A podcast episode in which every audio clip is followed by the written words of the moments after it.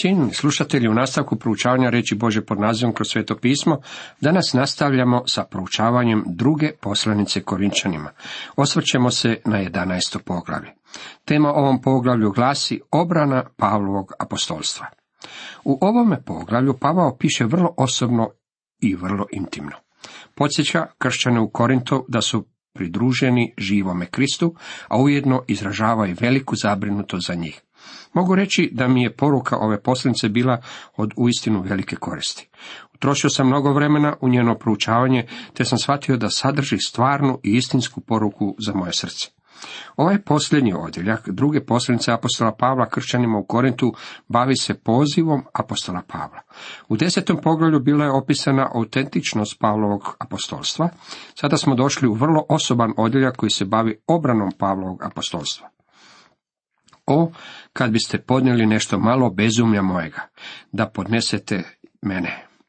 Ljubomoran sam doista na vas Božim ljubomorom, ta zaručih vas s jednim mužem, kao čistu djevicu privedoh vas Kristu. Pavao je došao u Korint, propovjedao je evanđelje, crkva je nastala zbog toga što je Pavao zaručio te ljude, te vjernike za Krista. Ali se bojim da se kao što zmija zavede Evu svojim lukavštinom, misli vaše ne pokvare i odmetnu od iskrenosti prema Kristu. Teško da mogu pretjerano naglasiti važnost veće jednostavnosti u iznošenju Bože riječi. Veliki broj naših mlađih propovjednika je proizvod naših teoloških fakulteta koji svim silama nastoje obrazovati intelektualce. Neki dan sam slušao jednog od tih mladića i moram biti iskren, nisam uspio shvatiti o čemu je želio govoriti. Nakon što sam ga tako slušao 15 minuta, uvjerio sam se da niti on ne zna o čemu želi govoriti. Tako su visoko intelektualni da na koncu ispadne da ne govore baš ništa. Ono što je treba učiniti je bilo ljudima iznositi Božu riječ. Oh, jednostavnost kakva je u Kristu Isusu. Pavao se još uvijek obraća manjinskoj skupini koja je poticala nevolje protiv njega i koja je pokušavala diskreditirati njegovu službu. Već im je objasnio zbog kojeg razloga nije došao provesti malo više vremena s njima. Nije bio pozvan u pastorsku službu, bio je evanđelist ili doslovno misionar koji nije želio graditi na temelju kojeg je postavio netko drugi. Putovao je prema naprijed i išao je prema krajnjim granicama, to je bila njegova služba. Sada je želio da znaju kako je on bio apostol sa svim vjerodajnicama koje uz taj poziv idu. Pavao piše, ljubomoran sam doista na vas Božim ljubomorom. Zašto je Pavao bio voljan govoriti bezumnosti za njih? Jako bi im radije govorio o Kristu, nego trošio vrijeme na vlastitu obranu. Ipak je bilo neophodno da se obrani. Zato govorim kao bezumnik. Spominje to nekoliko puta u ovome poglavlju. O, kad biste podnijeli nešto malo bezumlja mojega, da podnesete me. U prvom stihu, opet velim da me tko ne bi smatrao bezumnim. Uostalom primite me, makar i kao bezumna, da se i ja nešto malo pohvalim, govori Pavao u 16. stihu. Govori im kako će biti neophodno da se obrani, to jest da govori kao bezumnik. Grčka riječ koja je prevedena sa bezumno i bezumnik mogla bi također značiti glup, neobrazovan ili sebičan. Doslovno prevedena značila bi bez razuma, bez cilja. Pavao nam ovdje govori kako je trošenje vremena na njegovu obranu bezumno, a to je zbog toga što se time neće dobiti ništa na širenju evanđelja. To ne služi svrsi njegove službe, ali on svejedno osjeća da to mora učiniti zbog oporbe te grupe kritičara u Korintu. Zato i tražio da podnesu malo njegovog bezumlja, da podnesu to što govori kao čovjek bez razuma, kako bi na koncu mogao braniti svoje apostolstvo. Vidimo na koji način Sotona radi u svemu ovome. Na samom početku rane crkve đavao je upotrebljavao progone, međutim shvatio je da time nije uspio zaustaviti širenje kršćanstva. Stvar je u tome da crkva nikada poslije nije rasla tako kao što je to bio slučaj u prvih stotinu godina, nakon što je Krist živio na ovoj zemlji. Kršćanstvo je pomelo cjelokupno rimsko carstvo, a do 315. godine nakon Krista doprlo do svakog, pa i najzabačenijeg kutka rimskog carstva. To se sve događalo za vrijeme dok je crkva bila žestoko progonjena. Kad je đavao vidio da progonom ne može istrebiti crkvu, počeo je primjenjivati drugu taktiku. Pridružio se crkvi. Počeo je zadavati udarce crkvi iznutra. Tom se taktikom služi još i dan danas. On napada valjanost Bože riječi i pokušava diskreditirati evanđelje. Ako to ne upali, tada pokušavao diskreditirati čovjeka koji propovijeda evanđelje. Tako je pokušao diskreditirati apostola Pavla. Pavao nam jasno govori kako bi on radije trošio vrijeme propovjedajući evanđelje nego braneći samoga sebe. Međutim, bio je voljan potrošiti malo vremena branići sebe zbog toga što je bio ljubomoran zbog Korinčana. On ih je ljubio, bojao se da će ih Sotona zavesti baš kao što je svojom lukavošću zaveo i Evo. Pavao je znao da Sotona radi na tome da se misli vaše pokvare i odmetno od iskrenosti prema Kristu. Uistinu, ako tko dođe i propovjeda drugog Isusa kojega mi nismo propovjedali, ili ako drugoga duha primate kojega niste primili, ili drugo evanđelje koje niste prigrili, takva lijepo podnosite. I mi se danas susrećemo s problemom propovjedanja nekog drugog Isusa, nekog drugog duha, nekog drugog evanđelja. Svejedno je postojao svima poznati musical Isus Krist Superstar, koji je njekao njegovo božanstvo i predstavljao Isusa koji nikada nije živio. To je Isus liberalizma, samo što je preodjeven u drugu odjeću. Problem je u tome što Isus liberalizma nikada nije postojao. Ako ti ljudi žele nijekati djevičansko rođenje gospodina Isusa, tada govore o nekom drugom Isusu, a ne o Isusu Kristu iz Biblije. Ako ne vjeruju da je činio čuda, tada imaju na umu nekakvog drugog Isusa, jer je Isus iz Biblije činio mnoga čuda. On je onaj koji je umro za grijehe svijeta, a ti ljudi i to nijekaju. Također nijekaju da je tjelesno uskrsno od mrtvih. Nijekaju da je on Bog, čovjek. Međutim, najstarije vjerovanje, kredo crkve tvrdi da je on prvi Bog i pravi čovjek. Ako ste to želi zanijekati, tada se predstavlja u velike drugčijeg Isusa. Smatram to da ni u čemu nisam manji od nad apostola. Ja bih Pavla naveo kao apostola broj jedan. On nam govori kako nije najmanji među apostolima. Želio je da ti korinčani znaju da je on jednako tako apostol kao i svaki od ostalih apostola. Samo zato što je on došao k njima kao šatorar, zbog toga što je bio ponizan i blag u Kristu, ne znači da on nije apostol. Vidimo kako je Pavao bio prisiljen braniti se. Jer ako sam i nevješt u govoru, nisam u znanju. Naprotiv, u svemu vam ga i pred svima očitova smo. Pavao je bio istinu briljantan čovjek, međutim upotrebljavao je jednostavan riječnik. Dva su čovjeka imala u istinu velik utjecaj na moj život. Jedan je bio visoko školovani čovjek iz Memphisa u Tenesiju koji je poučavao vrlo jednostavno. Drugi čovjek bio je dr. Ali Ironside koji je bio poznat kao jednostavni propovjednik. Bio je briljantan čovjek. Međutim, propovjedao je vrlo jednostavno. Stavljao je kolače na dovoljnu policu gdje ih djeca mogu slobodno uzimati. Jednostavnost je bila i Pavlov način rada. Pavao je rekao da je bio grub u govoru. Kod nas je to prevedeno sa nevješt. Mislim da je u stvari usvojio govor koji će korinčani razumjeti i mislim da je u tome bio dosta grub. Međutim, Pavao je bio briljantan čovjek. Iz njegovih pisanja zaključujem da je imao najviši kvocijent inteligencije među svim ljudima koji su hodali ovom zemljom. Ili sam greh počinio što sam vam, ponizujući sebe da se vi uzvisite, besplatno navješćivao Bože evanđelje, druge sam crkve plijenio, od njih primao potporu da bih mogao vama služiti, i dok bijah u vas, premda u oskudici, nikomu nisam bio na teret.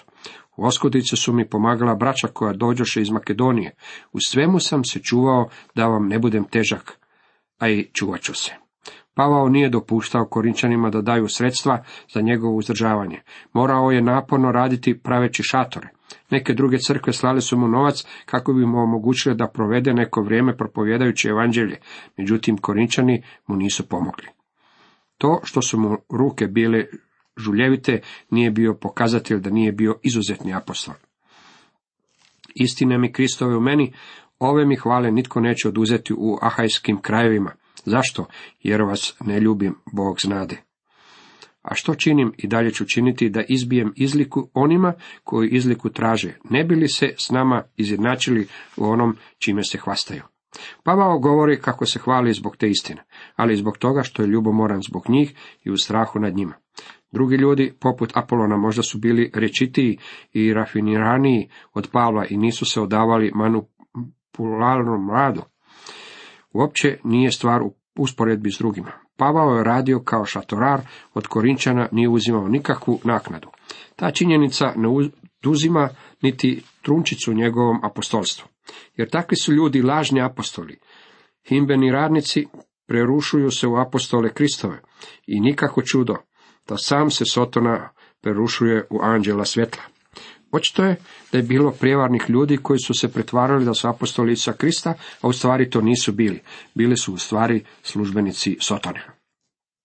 Ljudi imaju predođbu da Soton ima papke rogove. Takva vrsta zablude potječe od velikog boga Pana iz grčke mitologije, kojeg su prikazivali kao napola životinju, a štovali su ga kao Dionisa. Uspoređivati Sotonu s panom svakako nije biblijski pogled na stvari. Sotona je anđeo svetla. Kad bi vam se učinio vidljivim, vidjeli biste biće takve ljepote da bi vam se zaustavio dah. Pavao iz toga izvodi sljedeći zaključak.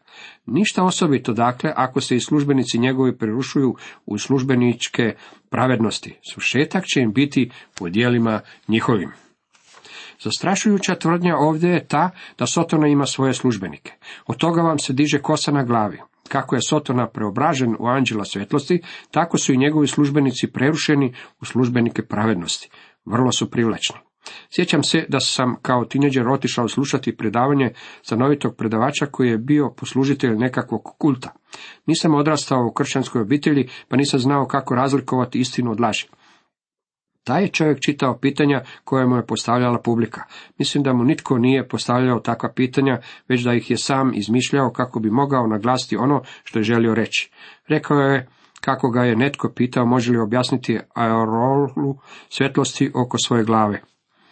Ja sam ga pozorno promatrao i nisam uspio zapaziti nikakvu aureolu svjetlosti oko njegove glave. Međutim, vidite li što je taj čovjek učinio? Pretvarao se kao da je službenik svjetla. Veličao je sebe. Svi sotonini službenici veličaju sebe. To je ispit pomoću kojeg možete odrediti propovjeda li ili neki čovjek jednostavno s Bože riječi ili propovjeda nekakvog drugog Isusa i neko sasvim drugo evanđelje. Opet velim da me tko ne bi smatrao bezumnim. Uostalom, primite me makar i kao bezumna da se ja nešto malo pohvalim. Što govorim, ne govorim po gospodnju, nego kao u bezumlju u ovoj hvalisavoj smionosti. Pavao nam govori kako mora nastaviti s ovom bezumnosti, a njegovi slušatelji bi mu trebali popustiti u tome. Budući da se mnogi hvale po ljudsku, i ja ću se hvaliti. Da rado podnosite bezumne, vi umni. Tu je dodao malo svetog sarkazma. Da podnosite ako vas tko zarobljava, ako vas tko proždire, ako tko otima, ako se tko uznosi, ako vas tko po obrazu bije. Tu im Pavao iznosi oštru kritiku. Rekao im je da k njima lako može doći neki čovjek, vratiti ih u ropstvo zakonu, može ih iskorištavati, uzvisivati samoga sebe, udarati ih, a oni će sve to trpjeti od nekakvog lažnog učitelja, ti su ljudi bili spremni primiti sve što ovaj ima za ponuditi. Time smo došli do onog dijela u kojem Pavao opisuje svoj život službenika evanđelja. Ja sam već dugi niz godina u službi evanđelja, međutim, kad čitam kroz što je sve prošao Pavao, moram priznati da sam se ja svo ovo vrijeme samo poigravao. Nisam bio pravi sluga Isa Krista kao što je to bio ovaj čovjek. Na sramotu govorim, bili smo biva slabi, ipak čime se god ko osmeljuje, u bezumlju govorim, osmeljujem se i ja. Hebreji su i ja sam, Izraelci su i ja sam, potomstvo su Abrahamovo i ja sam. Pavao im govori, ja mogu dokazati svoje rodoslavlje.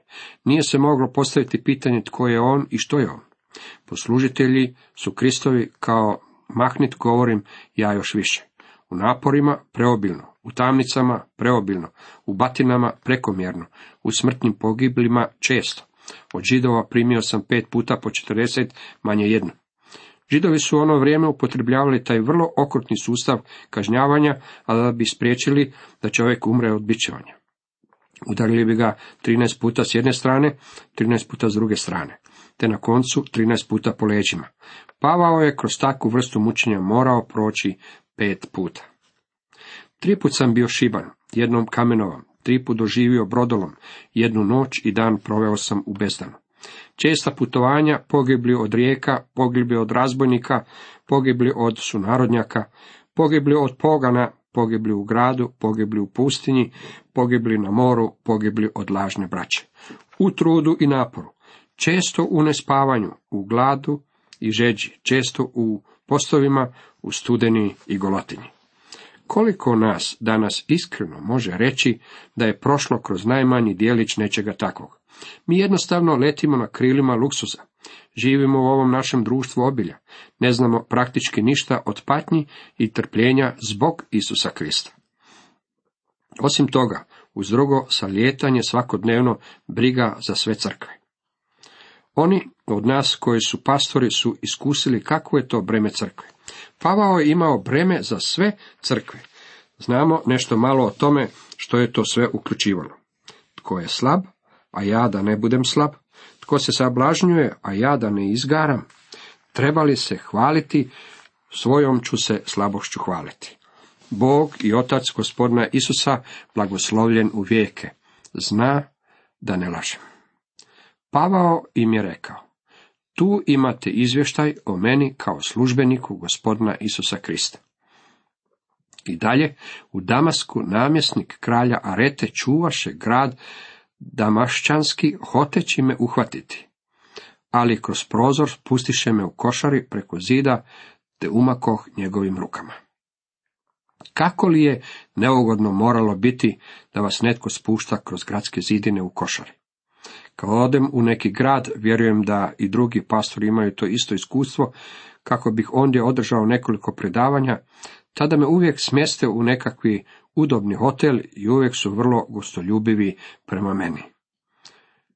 Primaju me s časti. Zamislite si kako je bilo Pavlo, kad su ga morali spustiti niz gradske zidine u košari, jer su se neki ljudi zavjetovali da će ga ubiti. Kako strašno. Pavao je sve to učinio zbog Isusa Krista. Dragi prijatelji, nemojte se hvalisati onime što ste propatili za Krista. Ponovno pročitajte ove Pavlove riječi. Od stida moramo pognuti svoje glave i reći. Gospodine Isuse, molim te, pomozi mi biti odan tebi. Pomozi mi da ti budem vjeran. Pomozi mi da budem pravi svjedok tvoj.